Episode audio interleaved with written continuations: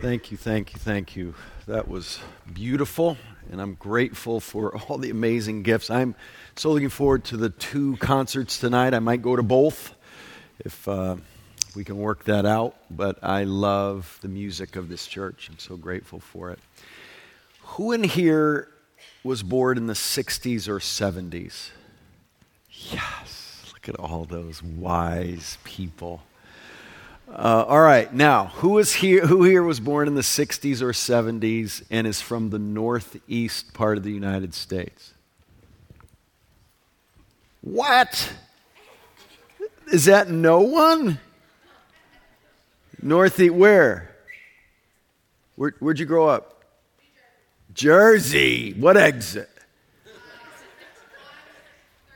138. Beautiful. So they do it in Jersey. Um, how old? Eh, you were born in the 60s or 70s? Oh, I knew you were not. You don't look very much like you're in the 60s or 70s. You just made it in. Just made it in.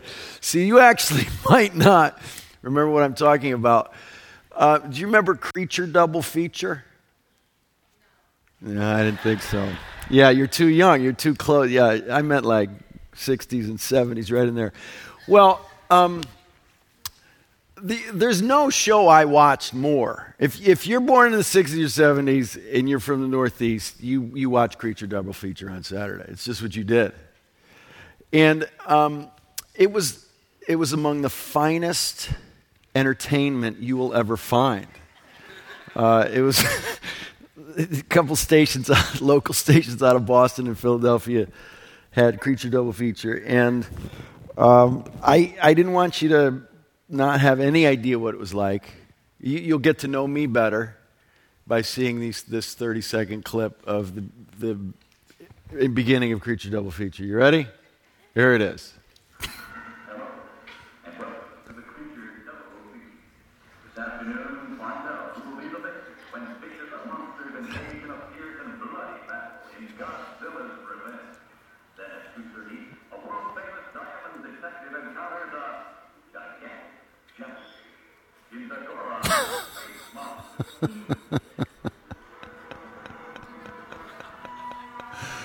He's got an eye on his shoulder. Do you see that? Now, that, my friends, is fine entertainment. If, if you've ever wondered why I lack so much class, it's because of a steady diet of creature double feature and other equivalent quality entertainment in my life. Um, crazy as this sounds, as I've prepared to preach on John chapter 1, verses 10 through 13, the phrase creature double feature has been in my head. it really has. And here's why. Actually, I think it's mostly in my head because of a hip hop group, Cross Movement, who actually had a song called Creature Double Feature, which is about the battle between our natures they're from Philly, makes sense. But um, here's a line from Creature Double Feature, the hip hop song. You ready? Um, Temptation, no or later, less or greater, keeps war between my nature, totter, teeter, stronger, weaker, old master versus teacher. Creature double features. Those are Philly guys right there. They know what I'm talking about. But uh, why have I been thinking about creature double feature? Well, as we'll see in this passage we read, the Bible really says there are two stories going on, two features, right, of humanity itself. There's two stories side by side being played out. And at the heart of those two stories are really two kinds of humanity. I know that's crazy to say because, in a very fundamental way, all human beings are the same. We're made in God's image. Uh, we're all equally deserving of profound dignity and value and respect. But the Bible says God has actually created a new qualitatively distinct version of humanity in Christ. There's a creature double feature. It's actually unfortunate the term creature tends to have Godzilla like ideas that come into our mind when we hear creature. But creature just means a created thing. And that's what we are. We're creatures. And if there's anything I want us to grasp more deeply this morning, it's our creatureliness. It's actually a word wouldn't be bad to start using. Our creatureliness. We are creatures. We're created things, and our creatureliness is something we need to understand far better than we do. I wonder if a failure to appreciate our creatureliness is in many ways at the heart of all our problems. And this passage will help us understand this this morning as we look at the creature double feature. The title of this sermon is Jesus Confronts and Divides Us. And as we go to God's Word in John chapter 1, let me pray. Lord, thank you for your love. Thank you for your Word that you've given us because you love us. I pray now that we would attend to it with mind and heart, affections, and that our daily living and relationship with you would be blessed because we spent time in your word this morning. And so we commit the rest of our time to you in Jesus' name. Amen. John chapter 1. I want to read the first few verses and then our primary focus this morning down in verses 9 through 13. Let me read the first few verses again in this prologue of John. In the beginning, in the time of the origin of all things, was the Word. And the Word, again, this word used that speaks so clearly to both a Jewish and a Hellenistic mind that says, oh, for a Jew, you immediately think, right? Genesis 1 1. In the beginning was the Word in the beginning, you're, you're thinking of the first verse of the Bible. In the beginning, be, at the origin, before all things existed, there was this logos, this word, this uh, thing that gives rationality to everything, gives coherence to everything. Uh, for a Jewish mind, the very creative power of God, He speaks creation into existence. We're right out of the gate thinking about creation. In the beginning was the Word, and the Word was with God, and the Word was God. He was in the beginning with God. All things were made through Him, and without him was not anything that was made. In him was life, and the life was the light of men. The light shines in the darkness, and the darkness has not overcome it. There was a man sent from God whose name was John. He came as a witness to bear witness about the light. That What's the cause? What's the purpose?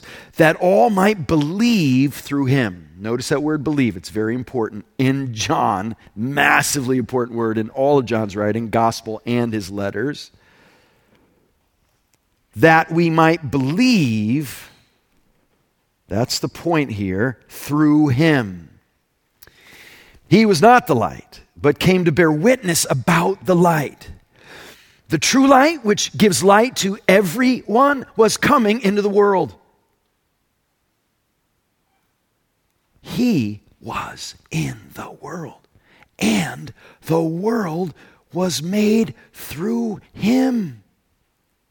Yet the world did not know him. He came to his own, and his own people did not receive him.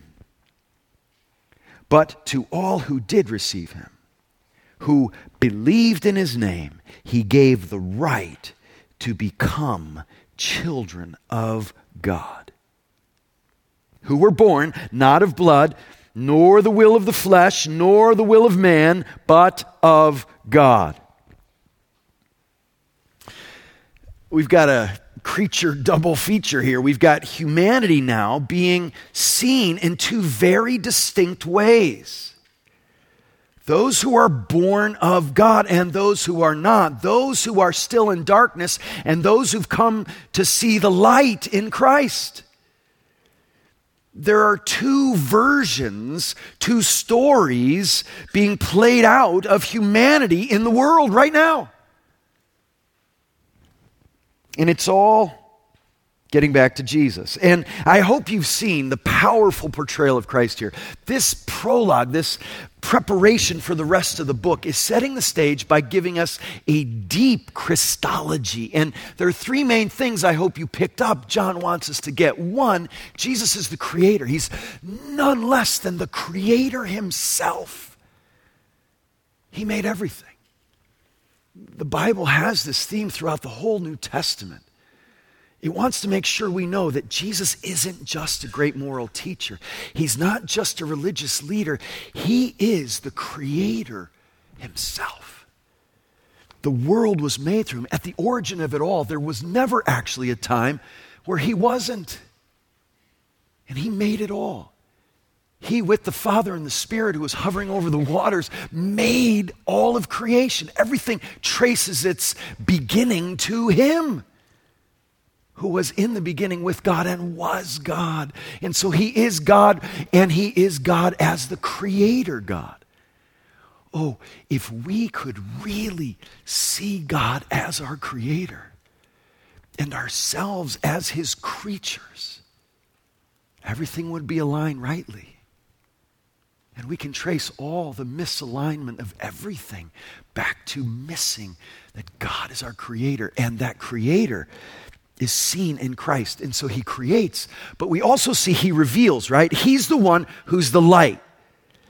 He is pointed to by John, the witness of the light, the one who is not overcome by darkness, the one who brings understanding, who brings comprehension, mostly of who God is, and then of everything else once we know that. So he's the revealer. We depend on him to reveal God to us.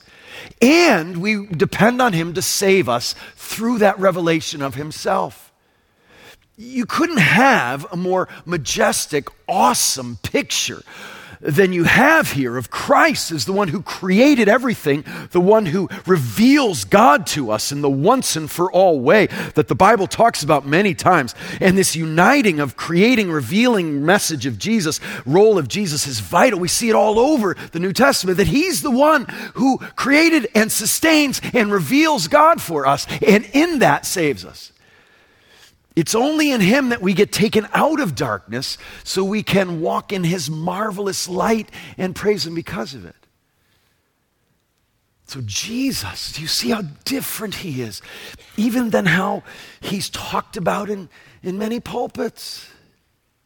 And so often in our culture, He's reduced to a wise sage and people can say they follow Jesus, but what they mean is they follow his wisdom's sayings. And, and, and, and whether he's creator or God himself or reveals God to us isn't really the point. He just helps me live better.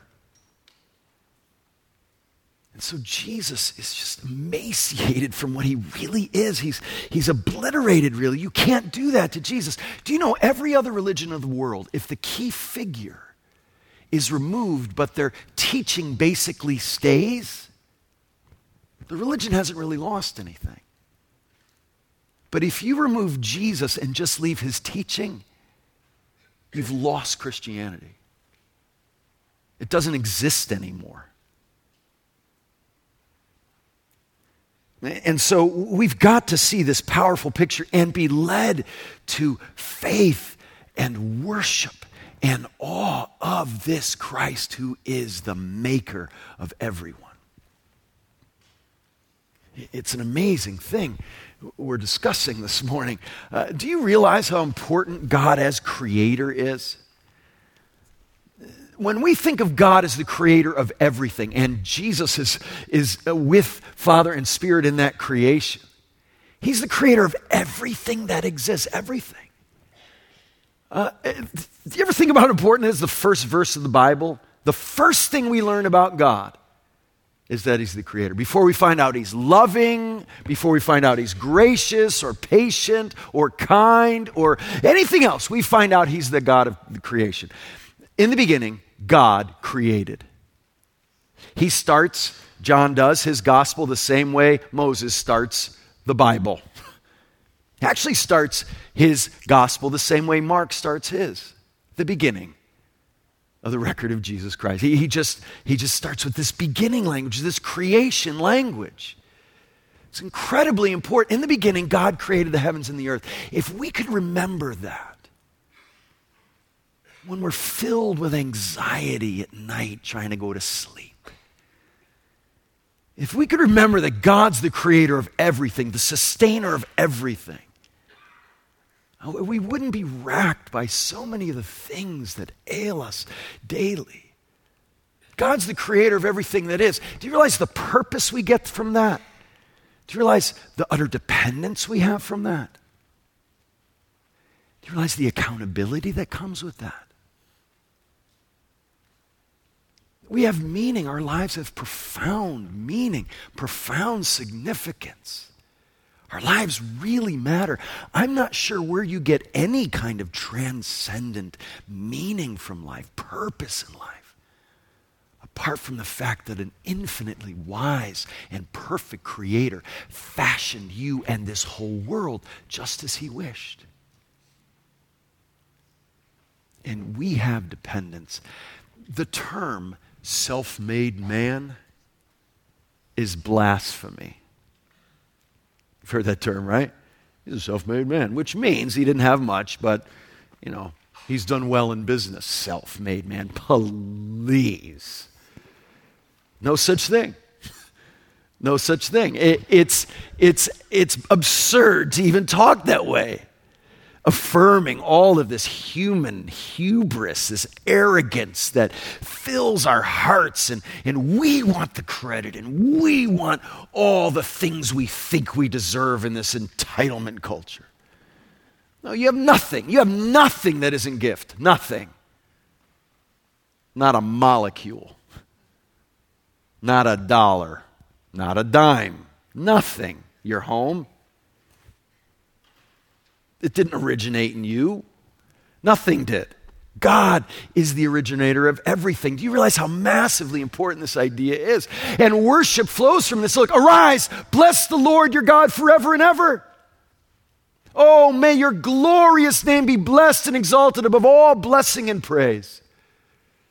You alone are the Lord. Now, why? Look at the source of all this praise. You have made the heavens, the heaven of heavens, with all their hosts, the earth and all that is on it, the sea and all that is in them. You give life to all of them, and the heavenly hosts bow down before you. See, praise is the response to God as creator. And we as creatures, you praise Him, you worship Him. That's what you do. Of course, you obey Him. Of course, you do what He says. Of course, you're in awe of Him. Of course, you are. Many of us have sung this, oh come let us worship and bow down. But did you notice that it's grounded in the doctrine of creation? Let us kneel before the Lord. Let us show humility before Him. Why? Because He's our maker, He made us. See how humility flows from God as creator? Worship flows from God as creator. Look at this view of ourselves and of God. For you form my inward parts. You knitted me together in my mother's womb. I praise you, for I am fearfully and wonderfully made. Wonderful are your works. My soul knows it very well. It breaks my heart how many of us walk around with a loathsome sense of ourselves. But the solution to that is not to pump us up with all kinds of human centered self esteem talk, disconnected from our Creator. All that leads to is a sneaking suspicion that none of it's really true, no matter how many times your mom tells you it is. All that leads to, on the other end of it, is arrogance thinking you are a, you're just wonderful and special. It leads to a sense of no alteration needed in you at all no salvation needed for you at all no no change in you at all is necessary because after all you're a firework and you're everything you should be. You're wonderful you're beautiful you're awesome just like you are. Nothing needs to be changed. And you are left with a sense of humanity as it is as perfect when we all know better than that, don't we? If we watch the news for 30 seconds or look at our hearts honestly for 10, we know we're not just fine the way we are. But if we see God as the creator, an awesome, infinite, beautiful, perfect, wise God fashioned you in just the way he wanted, now that's the kind of self esteem we need. Not disconnected from God. When it's disconnected from God, it leads to despair or arrogance. When it's connected to God, it leads to praise and worship and an amazing confidence and humility at the same time. Because He made us, and so we praise Him. Look at Acts. The God who made the world and all things in it, since he's Lord of heaven and earth, does not dwell in temples made with hands, nor does he serve by human hands as though he needed anything, since he himself gives to all people life and breath and all things. He alone is independent, he alone is self sufficient. Embrace your frailty, embrace your finitude, your limitations. You're created, you're a created thing. And that's good. And look what we find here the same thing John is telling us. For by him, Christ, all things were created, both in the heavens and on earth, visible and invisible, whether thrones or dominions or rulers or authorities. Listen, all things have been created through him, and don't miss this, and for him. He's the creator.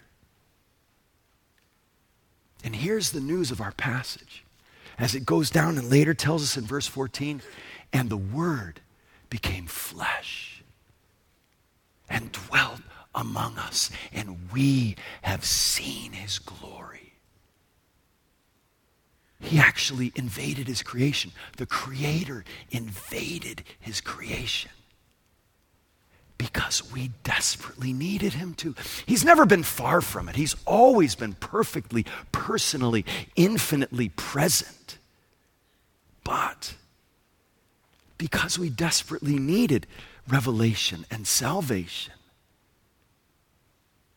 he took on a human nature right down to a flesh and bone Jewish genealogy body and became a human being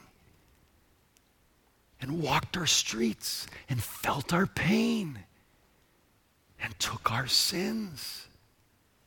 This is what we find in this awesome passage that, that the one who created it all entered into it. Verse 9, the true light which gives life to everyone was coming into the world. He, verse 10, was in the world he invaded his creation. That's amazing news. Can you imagine? All of heaven is marveling at this. And the angels are declaring, declaring the glory of God that is being displayed on the earth. And how do we respond? What is the human reaction to this massive homecoming? Ignoring him rejecting him. That, that's what it says. I, I think this is the saddest verse in the Bible. We can debate that. Let me put it this way this verse makes me sadder than anyone in the Bible. He was in the world. You know, the world was made through him. The world did not know him. He came to his own, and his own people did not receive him. He came home to his creation. He invaded his own creation on a search and rescue mission. And we didn't recognize him. We had our own agenda, our own way of knowing God and finding salvation. We missed him. We didn't see him. And, and he highlights the Jewish people here. And if you get any anti Semitism from verses like this, you're missing the whole point of the Jewish people in the Bible. Now, the reason they are highlighted here is not because they're worse than the rest of humanity, it's because they're so typical of all of humanity. And when you read the Bible and, and how Israel so often sins and rebels and misses it, and you don't feel like you're reading your own journal, you're just not understanding the purpose of this people of God here. And so so he came to his own, and his own did not receive him. The Creator came, he invaded the earth, and we didn't receive him. And world here, this word cosmos, which can have just a very general description of the world as we typically think of it, but world here includes the badness of the world. He came to that world that hated him, that he knew had and would continue to reject him. That's how loving he is. He came to that which was his own. The world is this normal, natural, fallen way of thinking that we so frequently affirm and celebrate. What comes naturally is what's right, right? What's the norm? What's the average? That's what's right, right? Isn't, isn't that what we all embrace and affirm, what the majority of people are doing and thinking, and what humanity generally, naturally feels and is inclined toward? Isn't, isn't that what's right? No, he's saying there's a way of the world that is actually repugnant to God because it's opposed to God, and it's incredibly self destructive to us. We're killing ourselves. Because each of us has gone his own way. We all, like sheep, have gone astray. We've rejected God and his ways, and we've gone our own way. And this was a pattern throughout the old covenant time. Listen to Isaiah's denunciation of it in 65. I was ready to be sought, Yahweh says, by those who did not ask for me. I was ready to be found by those who did not seek me. I said, Here I am. Here I am to a nation that was not called by my name. I spread out my hands all the day to rebellious people who walk in a way that is not good, following their own devices of people who provoke me to my face continually. Do you hear how personal that is? How relational that is? This isn't just ethics and morals. It's talking about a creator who created us for relationship with himself, and we say, no thanks. Never mind. I'm good. And the creation gives the finger to the creator. I don't know how else to say it, to just get it through. Actually, biblically, that's not too harsh at all. That's how we respond to our Creator, and that's how we respond to the Creator coming to us. We reject our Creator when He comes. And it's a pattern throughout the Old Testament, and it's a pattern in humanity still today. Just go one page over to John chapter 3. Most of you know John 3:16. You need to know John 3:19 or actually John 3:16 doesn't make sense. You're not sure why he needed to send his son. Here's why. John 3:19. And this is the judgment the light has come into the world. And what happened? And people loved the darkness rather than the light because their works were evil. We love darkness. It's not just, well, I made a mistake. No, we love darkness. That's our boot up mode, that's our default mode. Doesn't take work to be evil. Doesn't it take work or training to be self centered, it just happens. Parents, you know what I'm talking about? Against all your best effort, you watched your depravity of your children just manifest itself increasingly throughout their lives. Right? It's just the human condition. And can we please stop acting, acting like we're all okay? And we're not all a terrible mess, in spite of how well we clean up on Sunday mornings. Can, can we just stop acting like every one of us doesn't desperately need a Savior? Everyone.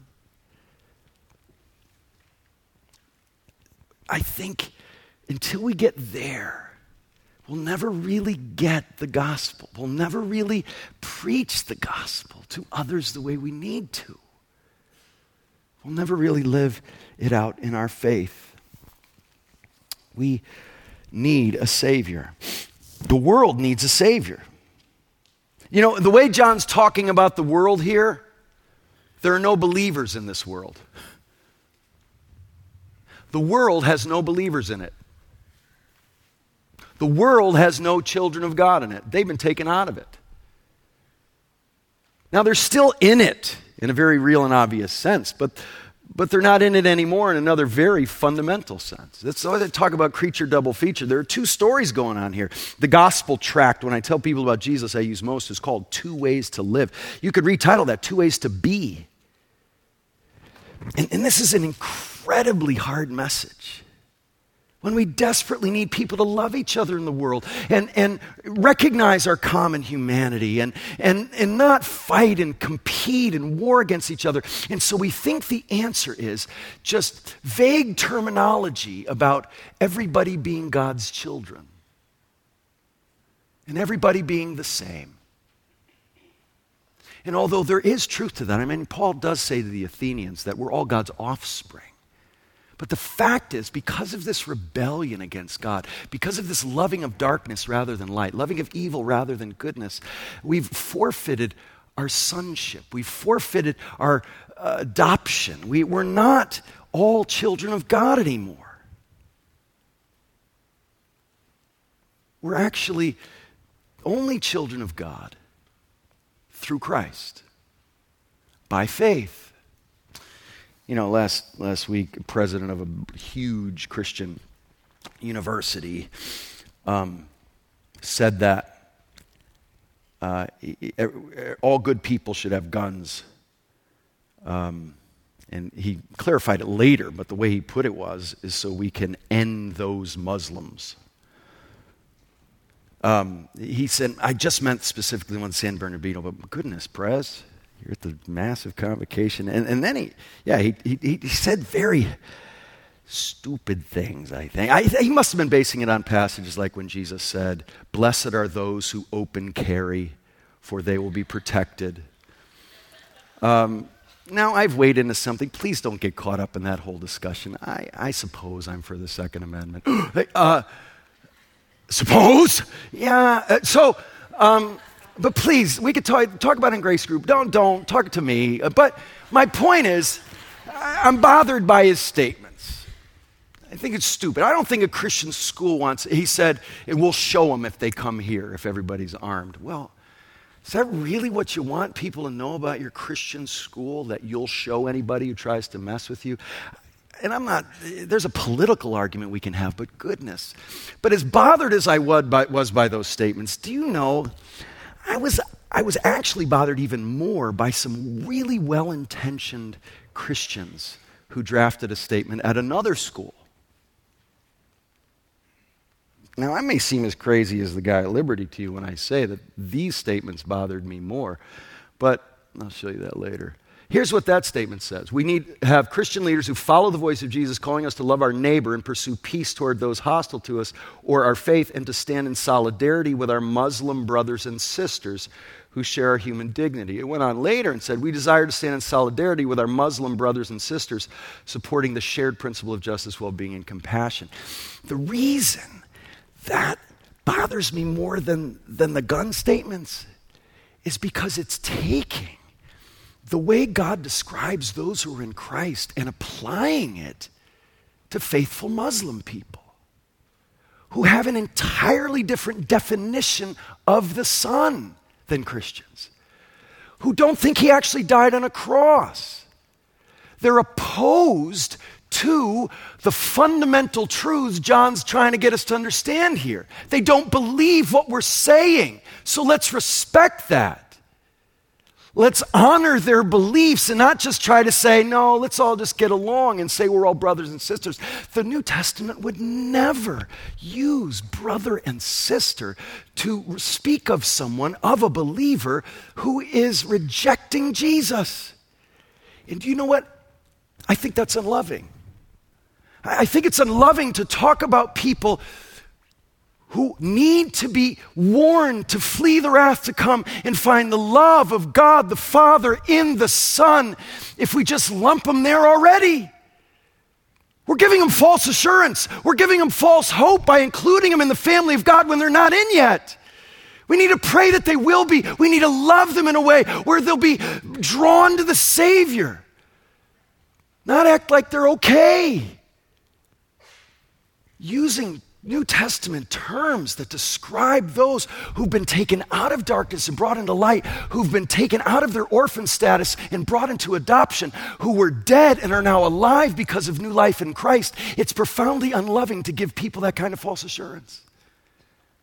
I know it serves an initial purpose, especially responding to something that's on the other end of the spectrum, but the answer to error is not even deeper error. And so I, this, it doesn't play well to say, you know what Jesus did when he came? He confronted us and he divided us into two kinds of humans now. Oh, there's a fundamental humanity we do recognize, we do respect, we do value. Everybody is made in God's image and equal of deserving and, and, deserving of dignity and value and respect, but there's a marked qualitative difference between those who are children of darkness and those who are children of God in Christ. And if we don't believe that and say that, we're pulling the plug on evangelism and missions, and we ought to just save all the money we send overseas and, and into outreach in this community and beyond. But when you read this passage and it says, no, uh, some have been brought out, some have been brought into a whole new way of life. We're confronted by this. We realize that fatherhood is restored. And, and there's a way of talking. And it's so interesting. When I moved to Southern California, I never realized how different I was culturally, even in the United States. But everybody's calling me brah when I moved here. Not everybody, but like surfers. And so hey, bro, or, or hey, brother, and, and I don't know the person. And, and I get that, and I actually appreciate the sentiment behind that. But, but is there a brotherhood we have in the most important ways? Is, are we really all children of God, or are some actually opposed to God? Who aren't blessed and benefiting from that relationship yet. If we really love people, we won't mislead them in this. And so, uh, what we find in this passage is that Jesus comes and he wants us to see the radical difference between life in Christ and life outside of Christ. And when he invades his world, well, it's his world, it belongs to him, it's all his. Uh, we went by this picture just before, but anybody know who the architect of this famous home is? Yes, who said that? Frank Lloyd Wright. Yes, Felipe. Frank Lloyd Wright. This is just one of his amazing homes.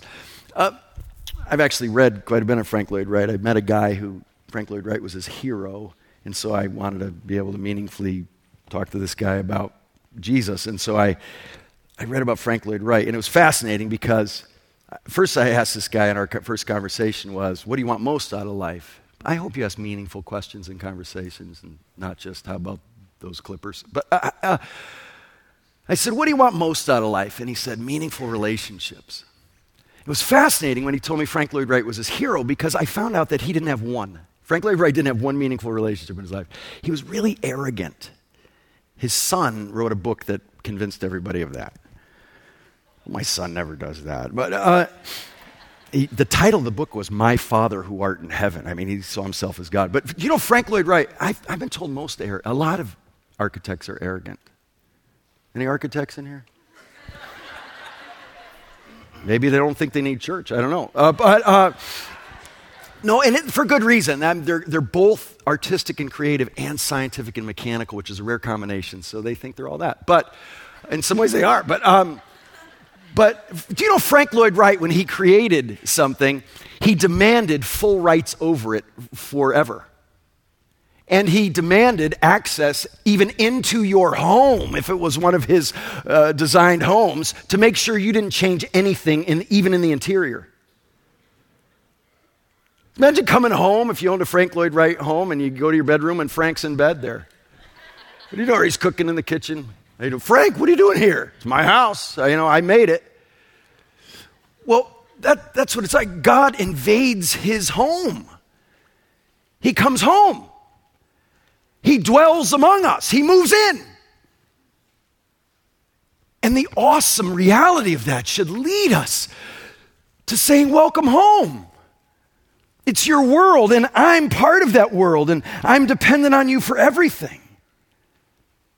Oh, he's our creator. He's this good God who made everything and confronts us now and divides us along the lines of who Jesus is. Um, so, seeing for who Jesus is is what it's all about. And so, what's the key? How do I move in the creature double feature out of the, the opposition to the Creator, the ignoring of the Creator, the rejecting of the Creator, the loving of evil rather than good, the loving of darkness rather than light? How do I move out of this into that? Well, the first thing we need to realize is it's of God. See how that's whole, the whole passage ends today.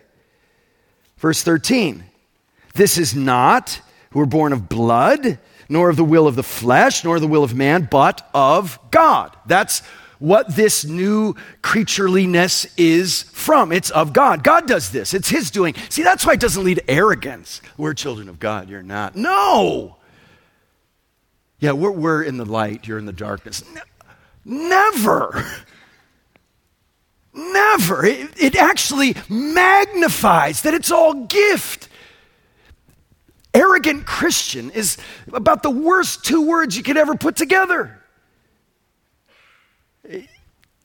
Arrogant Christian, proud Christian. No wonder God opposes that. Of course he does. But when he invades his creation, well, of course he has the right to do that. He always has. But he didn't need to. He, need, he did because he wanted to show himself to us. He loved us that much and he, he wanted to save us out of that darkness, out of that evil. He wanted to change everything. It doesn't come through religious pedigree. It's not being a child of Abraham that does it, it's having the kind of faith Abraham had.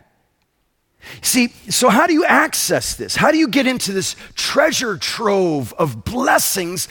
Every spiritual blessing in Christ. How do you move out of evil and darkness and death into life and light and goodness? As Spurgeon says, with the measly, rusty key of faith. Where the focus isn't on that measly, rusty key you put in that lock and open to that gold mine.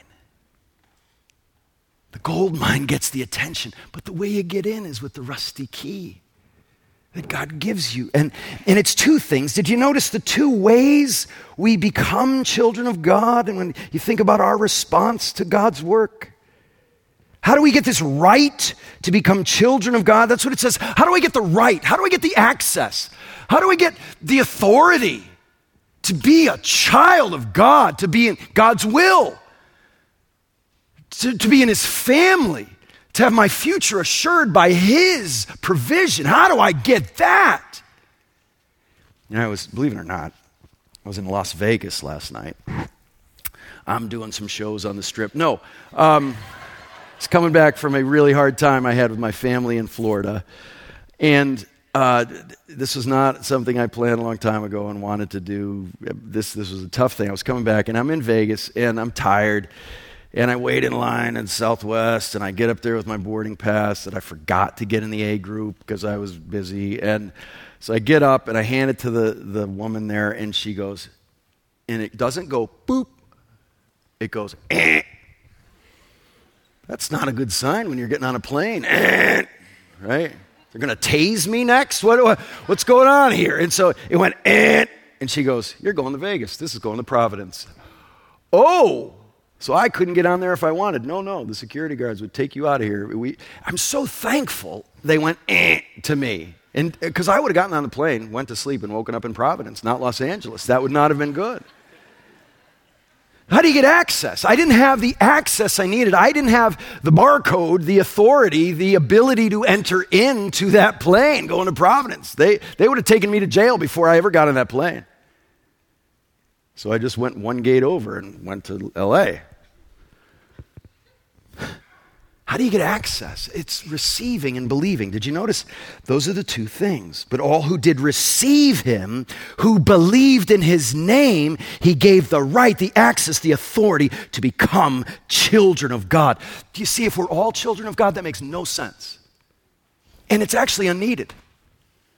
That, can you understand why I'm more bothered by the response to the silly, the stupid statement than, than the statement? Uh, because that makes no sense if we're all God's children, if we're all brothers and sisters. Uh, where's the urgency to come to God as, as lost, wayward humans who need a father? And so we come home to him.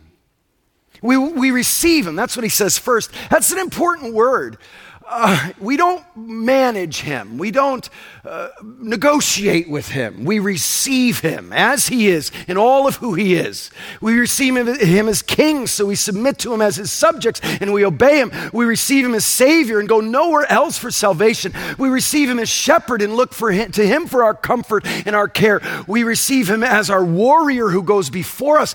He is everything to us. We receive him. We don't micromanage him. We don't try to uh, tailor make him to what we think he should be like. No, we receive him as he is and we believe in him. This, this word, which is really the verb of faith, it's trust. And please know that faith is not what you do when there's no reason.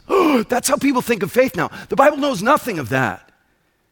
It's not what you have once your reason runs out. It's no, it's a trust, it's a, a, dependence, it's a putting all your weight on, it's a, a surrendering all your efforts, but trusting God's efforts in Christ. It's faith, it's trust. And I think one of the hardest things about this, and I so urgently want you to hear this, is that seems too easy. That seems too simplistic. You mean I just believe, I just trust, I just depend on? Well, two things. It's not easy. It takes a work of God. It takes a miracle for me to go from a self reliant, self centered, proud, sinful, evil, darkness loving person. It's not easy in that sense. It, it, it's a, given, a gift of God. And it's wonderfully life changing. Faith leads to a whole different way of living. You receive Him, so He's got claim to everything your money, your sexuality, your relationships your failures, your successes, your home, your marriage, your kids, your job, your future. Whether you live beyond today, He holds your life in His hands. And so you receive Him as He is and you believe in Him, you trust in Him. That's really the point of the whole book. The Bible and the book of John. That's what he says in 30, right? These things are written so that you will believe Christ is the Son of God, and in that find sonship in him. That's what he says in his epistle later in 1 John 5. Everyone who believes that Jesus is the Christ has been born of God, and everyone who loves the Father loves whoever has been born of him. Do you see how clearly Jesus puts it? Look what he says. He says to religious leaders, religious people, ah, go back that one, help me out here. I'm just clues. He goes back and he says, God's not your father, or else you would have loved me. That's what he says to the religious leaders of the time. Actually, he says, Satan's your father. Imagine how that went over. God's not your father because you don't love me. The way you have a father who will care for you, the way fathers should care for their children, is by loving me. Because there's no way to the Father apart from me. The last one. No, no never mind. It's okay. Um, they'll take my. Oh, there it is. If God were your Father, you would love me. That's the way we know we're part of the children of God. And so, please know, receiving and believing is, is what it takes. And, you know, there are three dispositions this morning. I know we're sitting here. One, you have never believed and received Jesus, and you know it. And maybe you're fine with that, but maybe this morning you're starting to wonder if you should be. Please don't leave here today without talking to me or Walt or one of our leaders or maybe the person who brought you and say, What does it mean to have faith? Explain this to me. What does this look like? To turn from sin and self to Christ and His sufficiency alone in faith. What does that look like? Maybe this morning you have thought you're a true believer and receiver, but you're realizing, now it's been a religious sham. And I need to make it real. Please don't believe here without praying with someone about this, asking questions about this. The other disposition I know of which I am a part, and everybody else, not in those first two, is a part, is you know you're a believer and you're confident of that. You know you've received Jesus, but you realize so many areas of your life where you're withholding receiving and believing. We all need this message this morning. Please don't leave without receiving it and believing it. And that means receiving and believing Jesus, who's the creator and revealer and savior. Father, help us. We so often think our greatest needs are more money, or better health, or peaceful relationships, or our degree in hand, or less marital strife. Lord, our greatest need is you. Thank you for the way you use struggles and all those and countless other ways to point us to that reality. Thank you that you love us too much to set up shop here like this is all there is. Lord, help us to be women and men who receive and believe Jesus in new and deeper ways today and every day, we pray. In His name, amen.